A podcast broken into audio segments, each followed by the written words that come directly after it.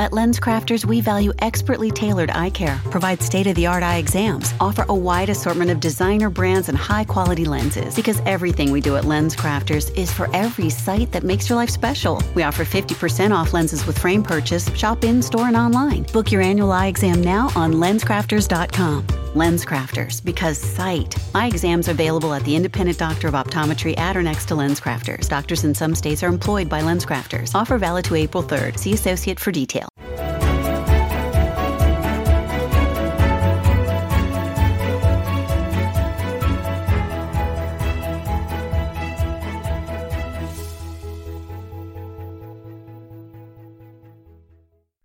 Oggi parliamo di criptovalute e lo facciamo col nostro ospite del giorno, ovvero Marco Crotta. Buongiorno Marco. Buongiorno Francesco. Marco è un informatico esperto di blockchain e di criptovalute. Um, Marco, come ben sai, le criptovalute sono l'argomento finanziario più chiacchierato al giorno d'oggi, um, però ancora tanta gente non ha ben chiaro di che cosa parliamo quando parliamo di monete digitali, di criptovalute. Potresti dunque uh, spiegarci il funzionamento delle criptovalute, cioè appunto cosa sono innanzitutto e come funzionano? Ok, allora partiamo dal cosa sono, perché mh, già questo non è un compito facilissimo. Um, molto spesso quando si parla di Bitcoin, di blockchain, di criptovalute, viene, eh, vengono definite come tecnologie disruptive. Questo vuol dire che spezzano nettamente con il passato, è un po' un voltare pagina. Di conseguenza, se proviamo a definirle con quelli che sono gli strumenti culturali che abbiamo o i riferimenti, le definizioni che abbiamo, che vengono dall'economia classica e dalla finanza classica, eh, ci troviamo un po' in difficoltà perché essendo una cosa completamente nuova che si poggia su dei paradigmi nuovi e su dei concetti nuovi, quando proviamo a riportarli verso concetti antecedenti, quindi pre-Bitcoin, pre-blockchain, eh, e ci troviamo che o ci mancano degli strumenti o quelli che abbiamo non sono adeguati a definire quello di cui stiamo parlando. Infatti, diciamo che probabilmente la definizione, anche se un po' ampia, quella che calza meglio è quella di dire sono degli asset digitali che hanno creato un nuovo mercato. Uh, c'è chi prova a definirli come una nuova forma di moneta, ma la definizione classica di moneta non gli calza al 100%. Possiamo considerarli degli asset digitali, quindi completamente digitali, che hanno creato un nuovo mercato completamente.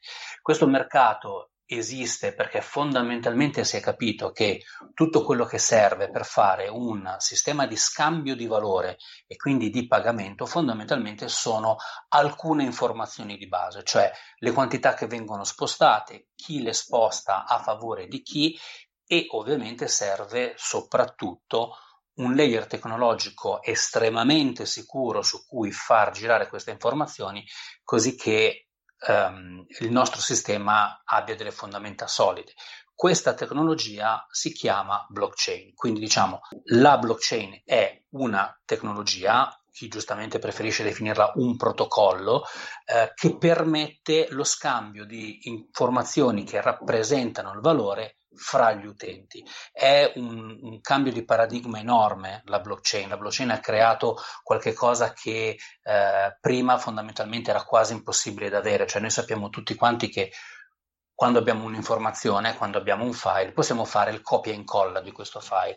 Se questo file rappresentasse dei soldi, fare copia e incolla dei soldi vorrebbe dire praticamente avere una zecca sul computer. Ecco, la blockchain è una tecnologia che ci permette di avere una forma di denaro digitale distribuita senza una banca centrale, dove la partecipazione è assolutamente libera, senza che ci sia necessità di un garante e ciò nonostante costituisce un layer estremamente sicuro che è in grado di addirittura concederci di fare una forma di eh, scambio di valore, possiamo definirla tra un paio di virgolette, di moneta digitale in maniera assolutamente sicura. Eh, giusto per dare un numero, in questo momento, mentre stiamo parlando, eh, Bitcoin in totale più o meno sono 870 miliardi di dollari, grosso modo. Eh, e quello è un valore interessante per parametrare la sicurezza di una soluzione. Quanto è sicuro Bitcoin? È sicuro quasi 870 miliardi, nel senso che Bitcoin è in una cassaforte trasparente che si chiama blockchain e questa eh, cassaforte contiene 870 miliardi di dollari e da quella cassaforte non è mai sparito un solo centesimo. La definizione più comune di uh, criptovalute è proprio moneta digitale, però effettivamente rispetto alle monete reali che hanno corso legali non è gestita da un ente centrale, un governo, una banca, si basa esclusivamente sulla domanda dell'offerta, cioè su chi compra e su chi vende. Esattamente, cosa che per chi è diciamo, in questo settore, per chi eh, conosce Bitcoin e per chi lo apprezza è un punto di forza, cioè noi, noi, di solito la mettiamo giù un po' al contrario, nel senso Bitcoin è una moneta gestita esclusivamente in maniera decentralizzata, cosa vuol dire appunto? Che non c'è un emittente, che non c'è un regolatore, che non c'è qualcuno diciamo così, di più uguale degli altri in questo sistema che possa influenzare nel bene o nel male l'andamento delle cose, se non il mercato. Quindi questa è una realtà completamente decentralizzata che esiste ed è così solida nonostante non ci sia uno, sta- uno, Stato dietro, una banca centrale un regolatore, perché non ne ha bisogno.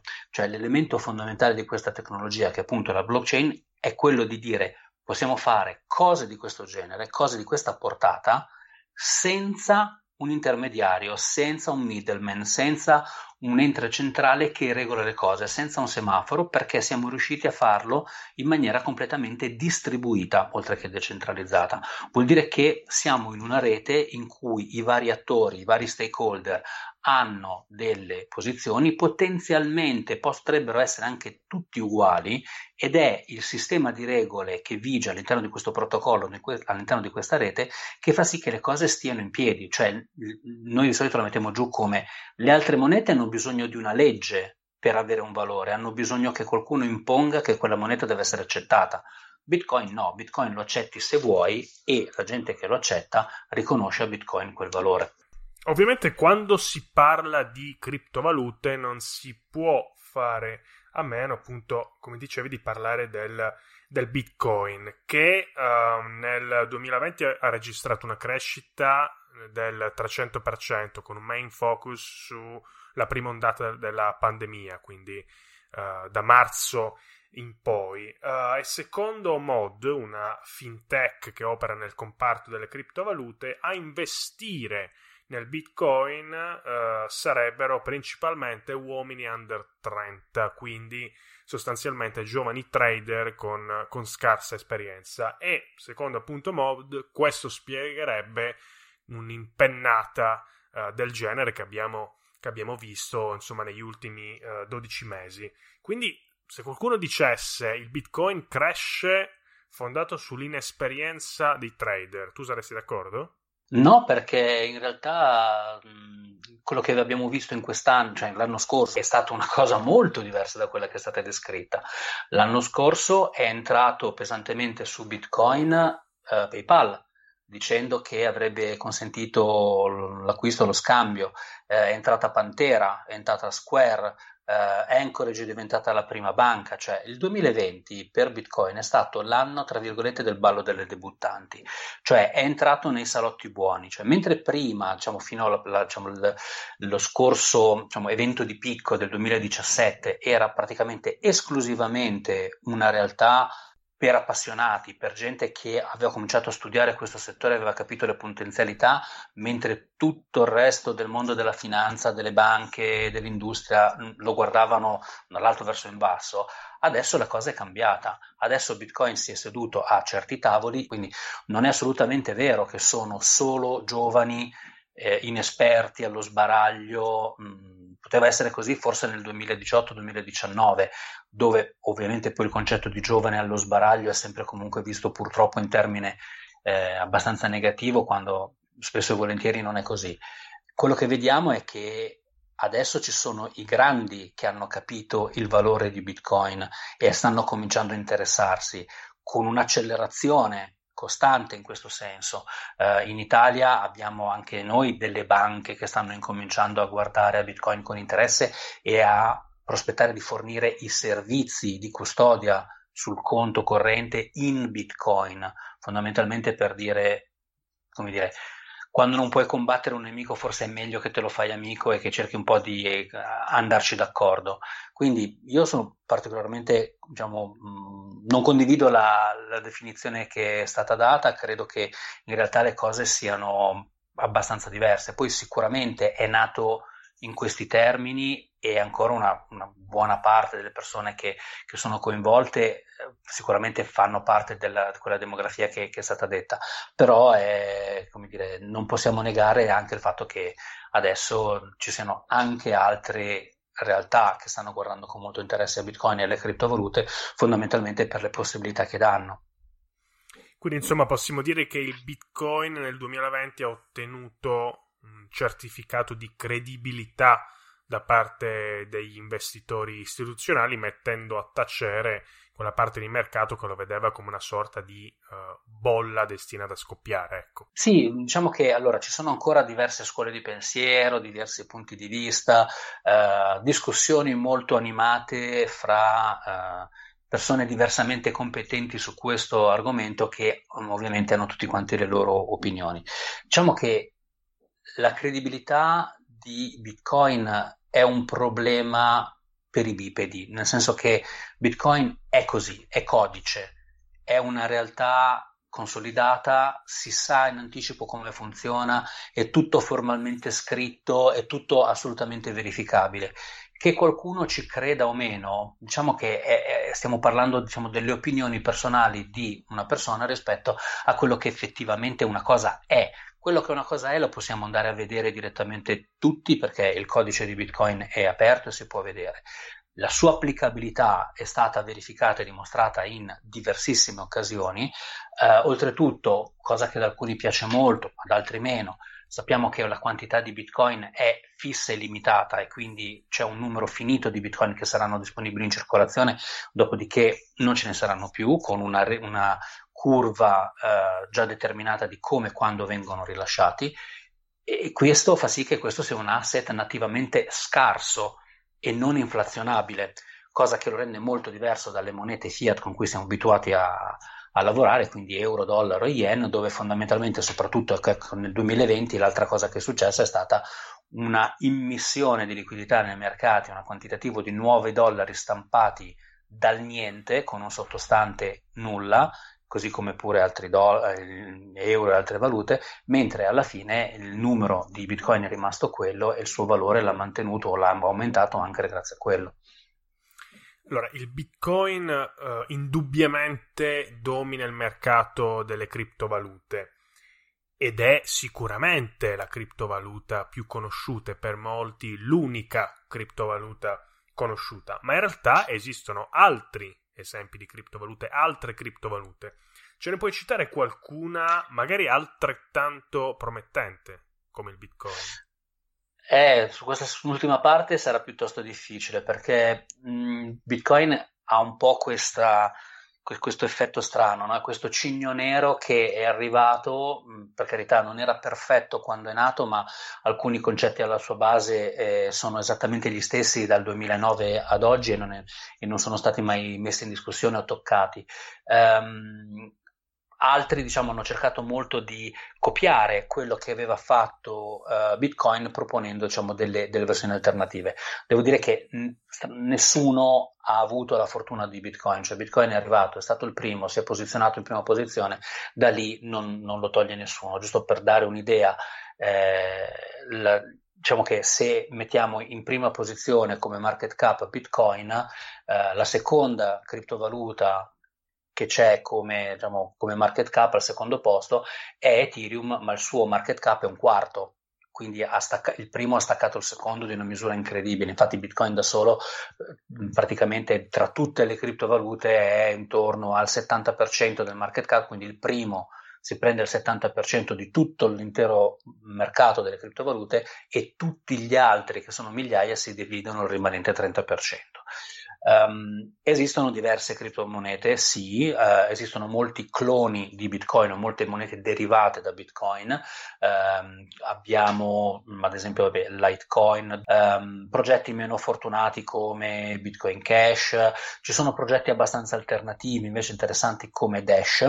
Uh, hanno tutti quanti delle differenze, cioè questo rimanendo sempre nel campo delle criptovalute.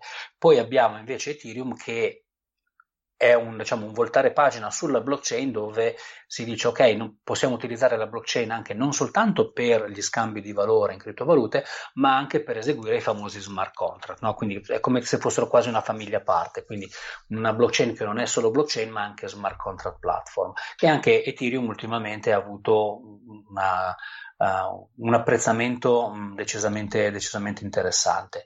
Um, la cosa da capire rispetto alle differenze fra le varie criptovalute è che cosa offrono di diverso, perché molti cloni di Bitcoin sono semplicemente Bitcoin ribrandizzato in un'altra maniera e hanno delle differenze nel protocollo che possono eventualmente ogni tanto dare delle, uh, dei vantaggi.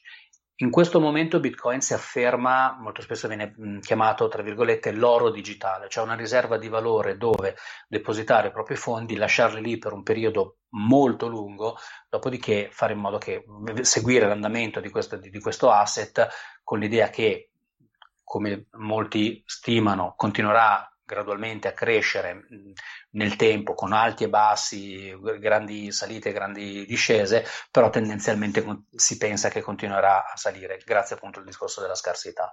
Altri casi, e quindi diciamo, lo possiamo vedere come se fosse oro messo in cassaforte.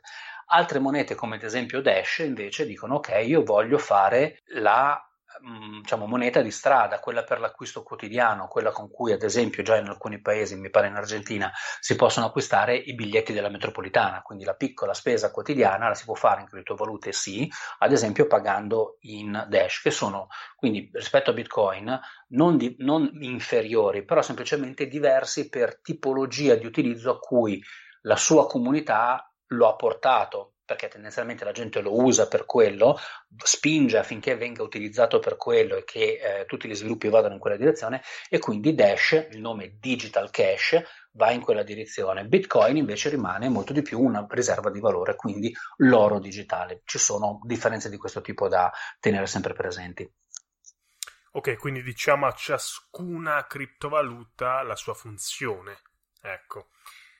E Marco, io provato a farmi un giro no? in, in, siti che trattavano l'argomento criptovalute, che riportavano i prezzi. Come hai detto tu, il Bitcoin assorbe il 70% del mercato delle criptovalute, infatti vale migliaia di dollari. Poi però ci sono altre criptovalute, magari considerate tra quelle promettenti che nel prossimo futuro tenderanno a crescere, che però valgono pochissimo. Alcune di esse non raggiungono neanche il dollaro di quotazione, quindi valgono 0, qualcosa, valgono centesimi.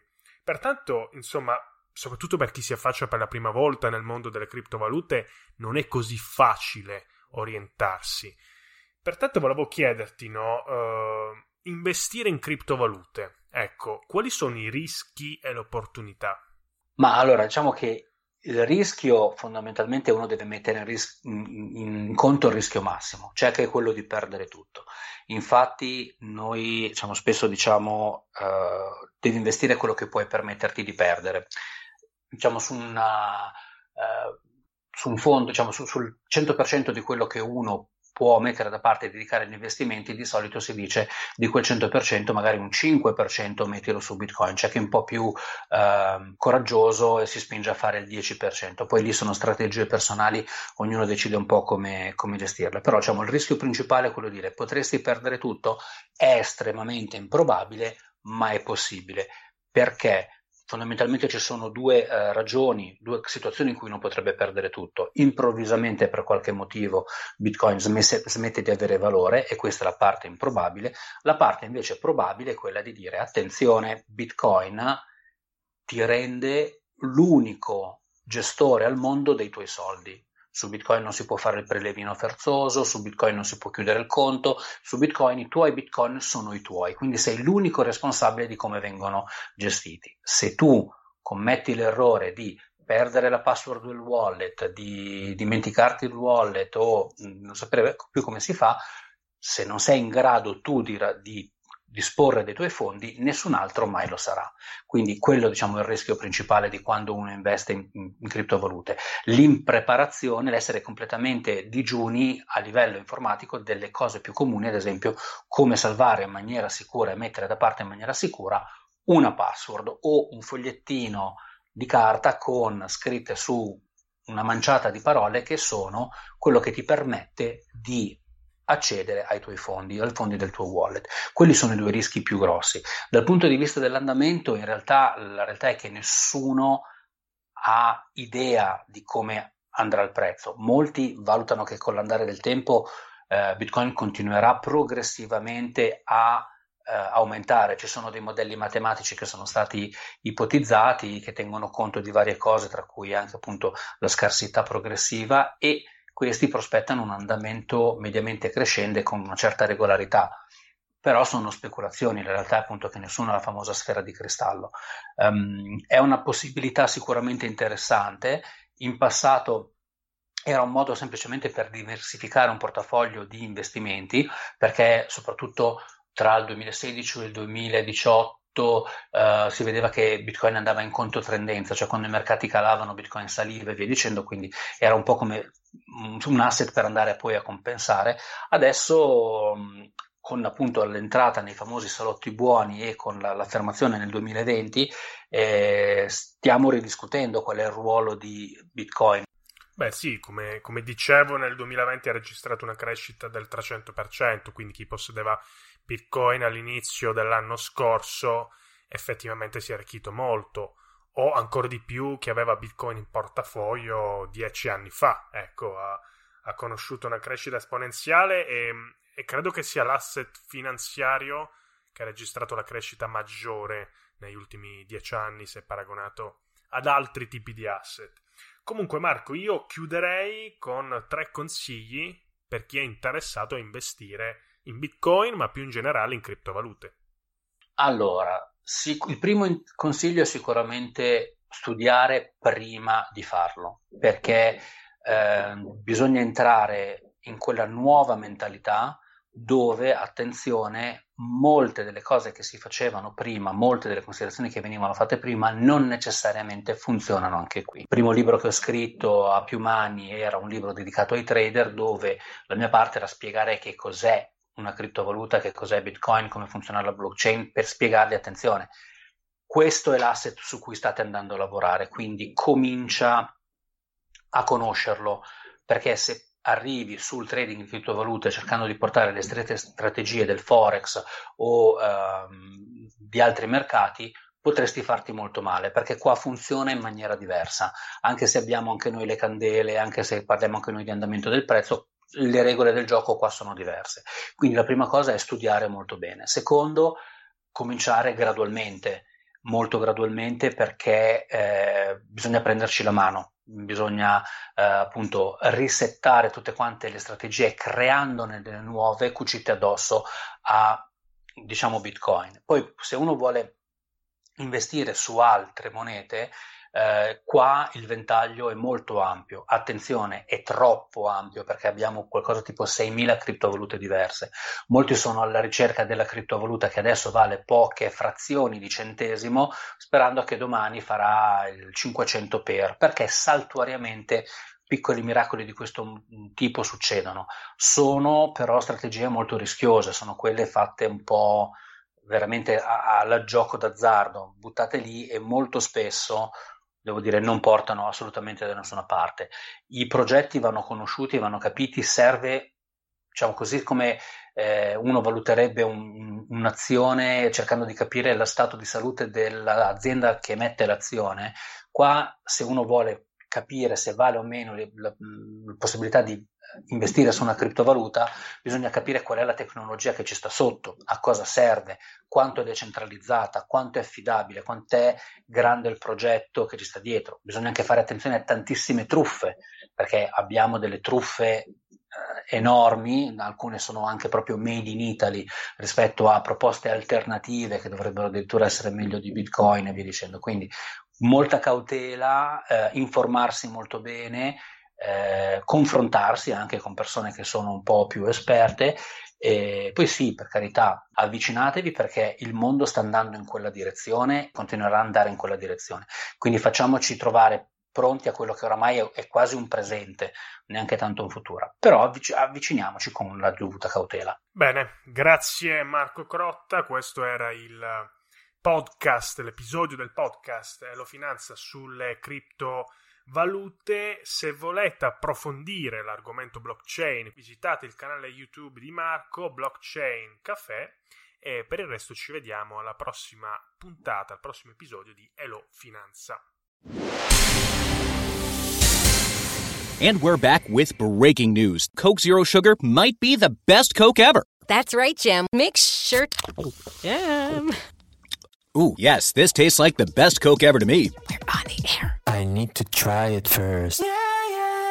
With zero sugar and refreshingly delicious, is Coca Cola Zero Sugar the best Coke ever? Pick up a half liter six pack from your local giant today.